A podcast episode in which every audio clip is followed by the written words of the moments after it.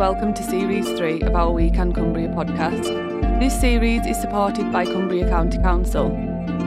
I'm Jenna Sutherland and I'll be your host once again. I'm the manager of the We Can project at ICANN Health and Fitness in Carlisle.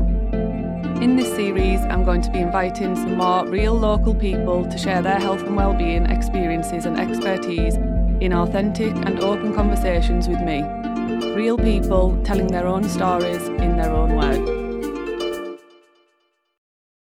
Today is episode five, and our guest is Liam Edmondson, who is the founder of Offload, which is a Carlisle based men's mental health support group. Good morning, Liam. Morning. How are you doing today? Tired, but I'm getting going gradually. Yeah, thank yeah, you. that's a good place to start when we're going to start talking about your brilliant peer support group. Is how are you in general? Uh, in general, I always describe, uh, you know, having a mental health issue is on a uh, riding the wave. So you're on your up or you're on the down. At the Mhm. minute, I would say I'm on the up. You've caught me at a good time. Oh, good.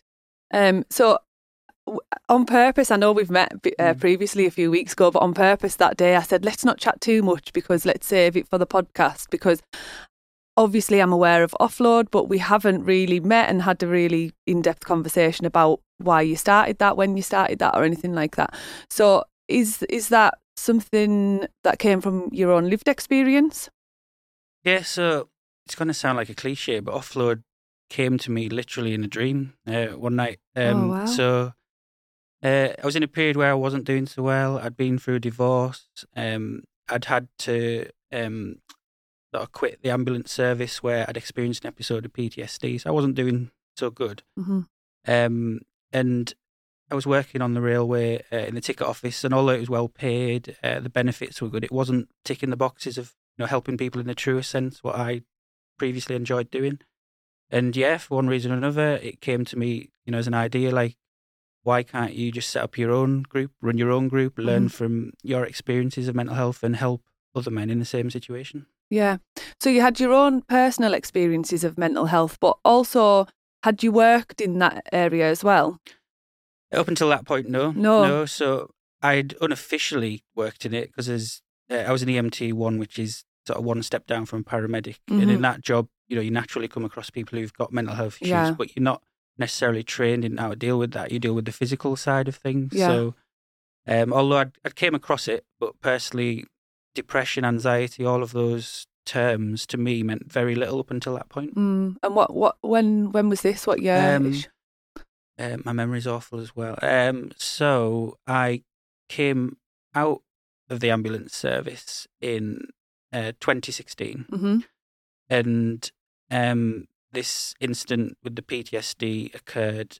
Uh, it actually occurred back in 2013, but the symptoms unravelled quite slowly. Okay. Uh, so I, I realised I had it in late 2015. Mm. And how, how did you come about, about realising that you had it?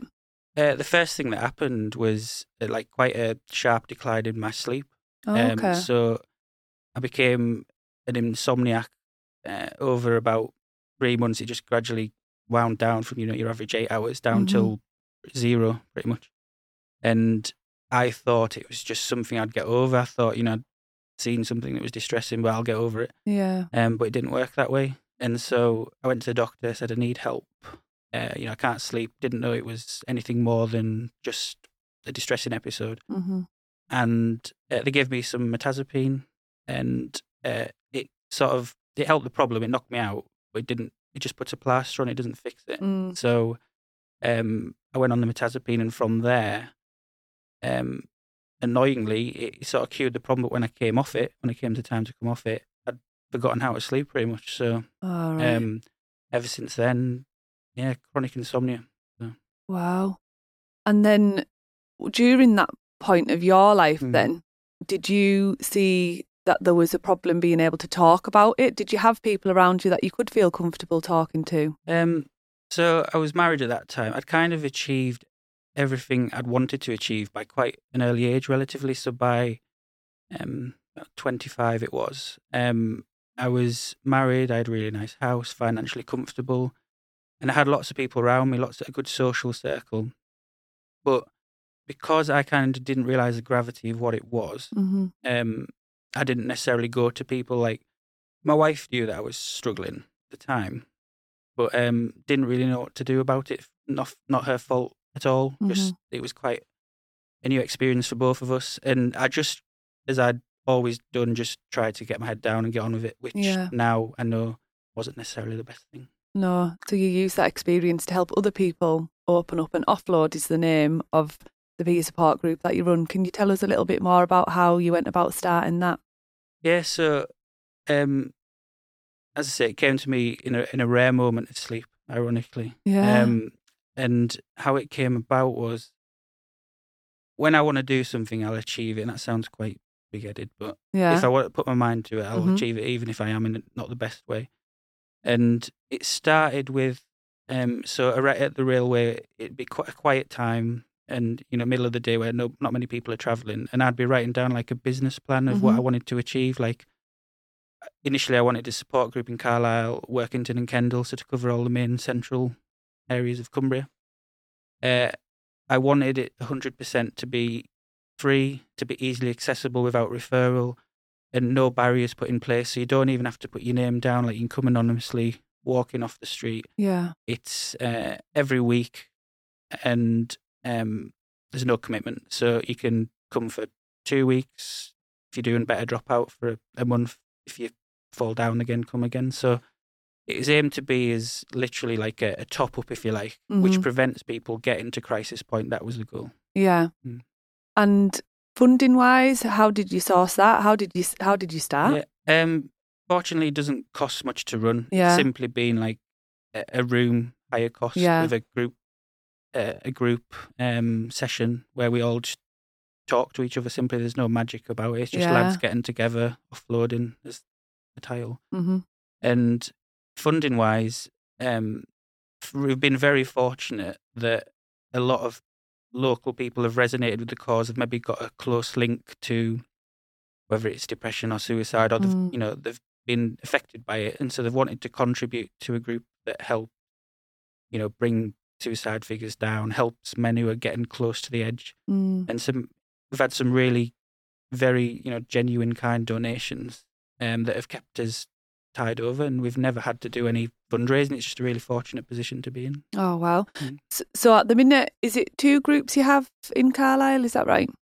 Yeah, so it, um, it's a bit of a complex schedule, but we've got the original group, which is just offload with no sort of attachments. That's Mhm. on the first and third Monday of the month at 7 pm, Greystone Community Centre.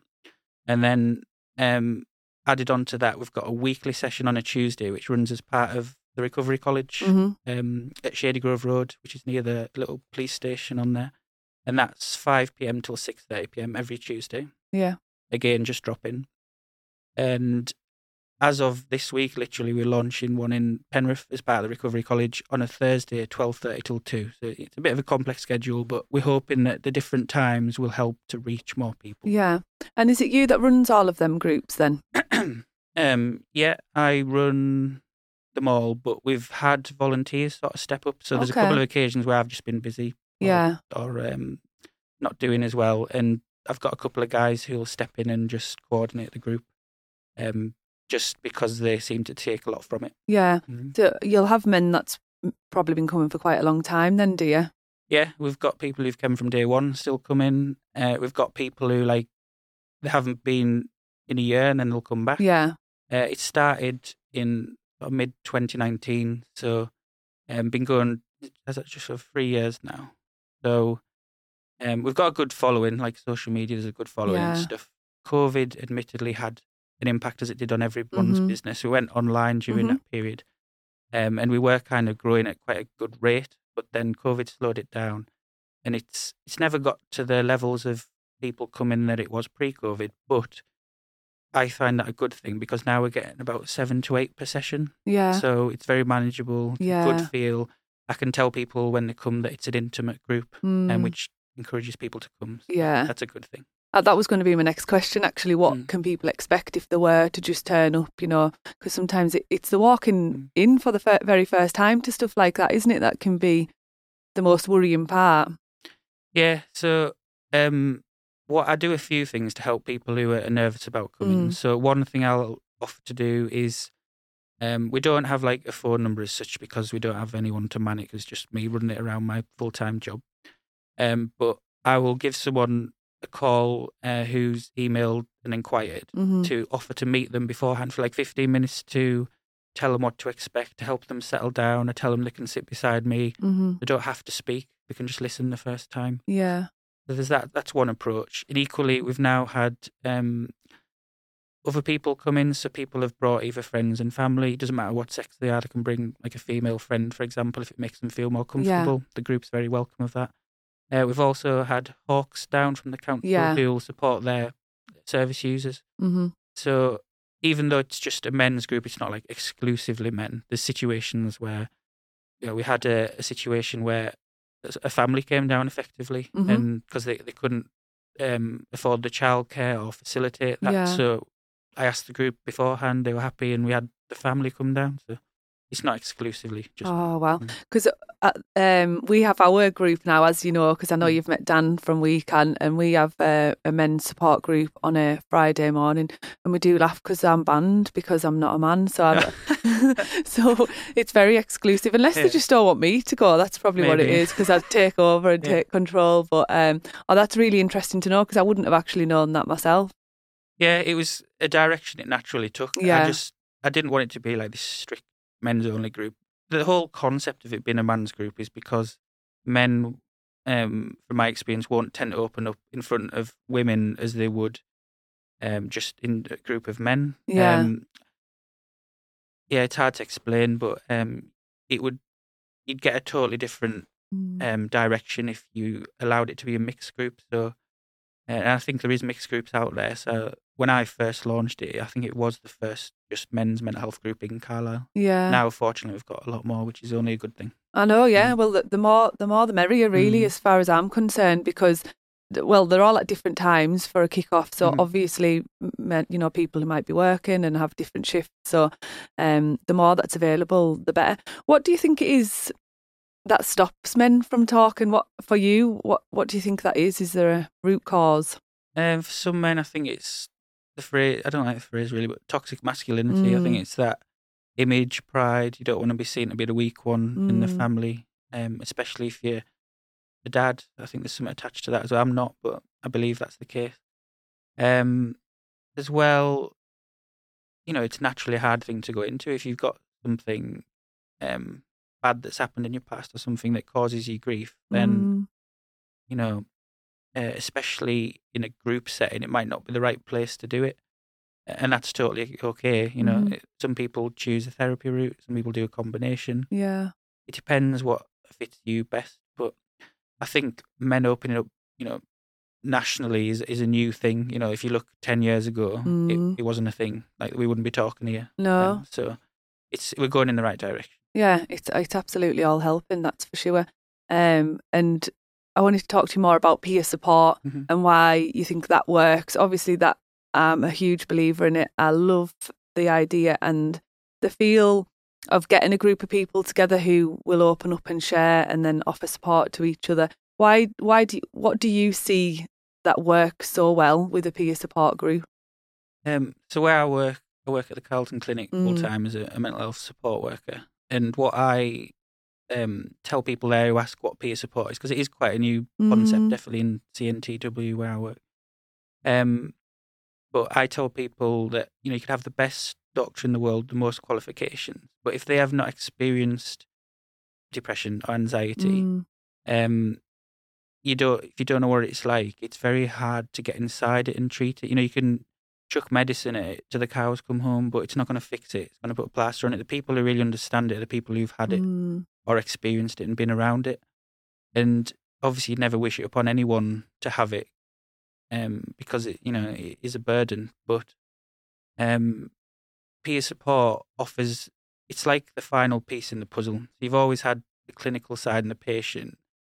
It's kind of sometimes polar opposites. It's a versus rather than a working together. Whereas the peer support sits in the middle, very similar to a patient advocate role hmm and almost represents the views of the patients. You know, like, look, I've had this. I can pick parts from my story, which I can share with you, which might help you in your recovery. hmm And then that works alongside the other stuff, the therapy, the medication, to hopefully get someone on the way to recovery. Yeah. I think, um, and this is just thing something I've learned through, you know, being part of peer support groups, facilitating them and watching how other people interact. What I find really interesting is, and I've described it before, of, of that that moment of when people do kind of offload, and often there's tears, and you can kind of see the weight lifted off the shoulders when they've just been able to say whatever it is that they need to say and get it off the chest, kind of thing. Um, so there's there's always them moments that I find really powerful, but equally, and it's a, a part I wasn't really expecting, I suppose, is I think people really like the idea that they're going not just to get the stuff off their ch- chest, but they can at the same time help someone else. So I think it gives like an all round, it almost feels as if you're there for a different purpose as well as to help yourself. You're there to help each other. And I think when I see that, that's something I wasn't quite expecting from peer support groups. And that's really lovely. I talked about this the other day at work, how, um, yeah, being a, a peer support, not necessarily just for me, but other peer supporters, is it's almost the final piece in their recovery. Mm. Them helping someone is them also getting better. Yeah. Um, which I'd never really thought about, but yeah, it's if it's rewarding that you know when you've been down and out and you've struggled and you've got back to a point where you can help people. Mm. It's almost like a, a, confirmation that you're on the right track. So yeah, it's yeah, peer support is invaluable. And I think that the group as well. So I know maybe sometimes members of some of our groups would possibly, you know, when the, when they're having the more difficult days, possibly not have got the motivation to get out of the house for themselves. But something about knowing that the, the you know the friends or the other members of the group that they've met there now will also be there gives them that little boost because they're not they're not just going to help them and I think they feel like a responsibility almost to be a, a part of something much bigger than just their own isolation and I think that really works as well. Yeah, um I've been a bit of a geek about it. I like I've gone back and, and looked at research and stuff. There's this guy he does a TED talk. I think it's called Johann Hari or something mm. like that. Mm. And he does a talk about depression, and he's travelled around the world and, and and try to find what's in common between treatments in different countries for different ailments. And um, he finds that the one thing in common that works goes back to sort of our ancestors and tribal times, where mm-hmm you know, if there's a big problem and there was a, a saber-toothed tiger roaming about, um, the clans would get together, get round in the sort of table as such, and and talk about you know how can we solve this problem together rather mm. than one mm. unit because individually we can't battle it, but together we can. And I think that's a really good representation of what we're doing at Offload and your kind of group mm. and other mm. support groups. You're getting together, find what you have in common, and then sharing what works. So, yeah. Yeah.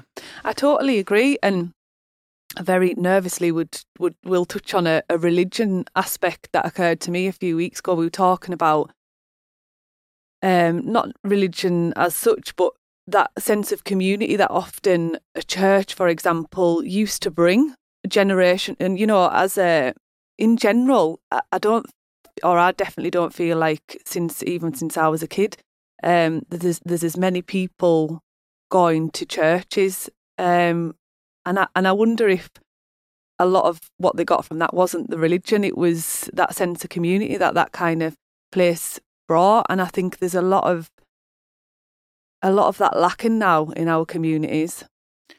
Yeah, um, I've lived around. Like I lived in in Reading for a bit after university, and is it like a definitely a lack of community? I found sort of down south where I lived and things. But mm. I think we are quite lucky up here.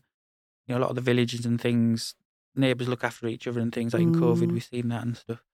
Um, but yeah, it doesn't. I suppose it doesn't matter what tribe you go to, as long as oh, you get yeah. What reason we're getting it. together? Yeah, yeah, the whole purpose is that people benefit from it. Uh, ideas are shared and people move forward. Um, because you know, like as humans, it's an obvious thing, but as humans, we're social creatures, and yeah, isolation is obviously one of the biggest causes of depression and suicide. So if we can avoid that mm. um, by just holding a group, then it's totally worth it. Yeah, more humans gathering together. I'm I'm a massive fan of mm. that. For you personally, then, what other things do you like to do to keep yourself well? Um, I was just saying to you before, podcasts. Yeah. I, uh, listen to podcasts as opposed to music because I call it like active listening. So Mm. you know, music on in the background, you still your brain's ticking away. Mm. Whereas with a podcast, you listen to the content. Podcasts good on a daily basis.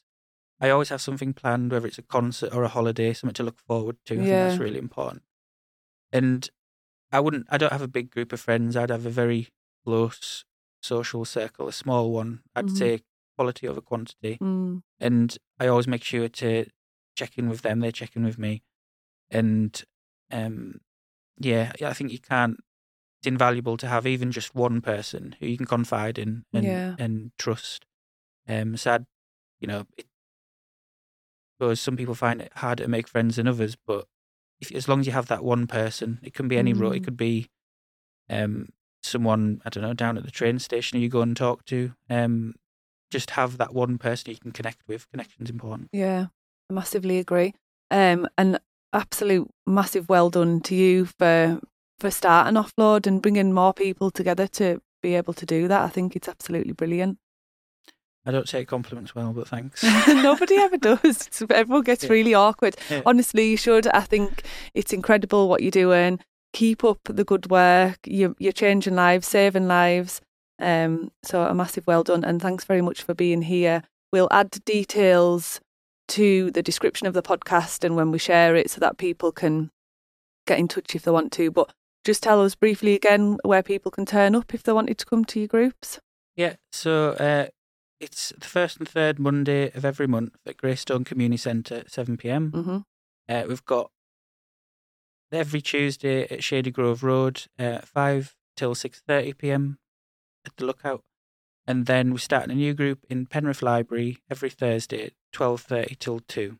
And all of those you can just come along and register whilst you're there. Yeah, so you just turn up. You don't need to let Mm. anybody know. That's fantastic. Thank you very much. No problem, thank you. Cheers. Thank you for listening to the We Can Cumbria podcast. If you're affected by any of the issues raised in any of our episodes and would like to talk, then please do get in touch. You can contact us via our Facebook or Instagram pages, which you can find by searching We Can Cumbria.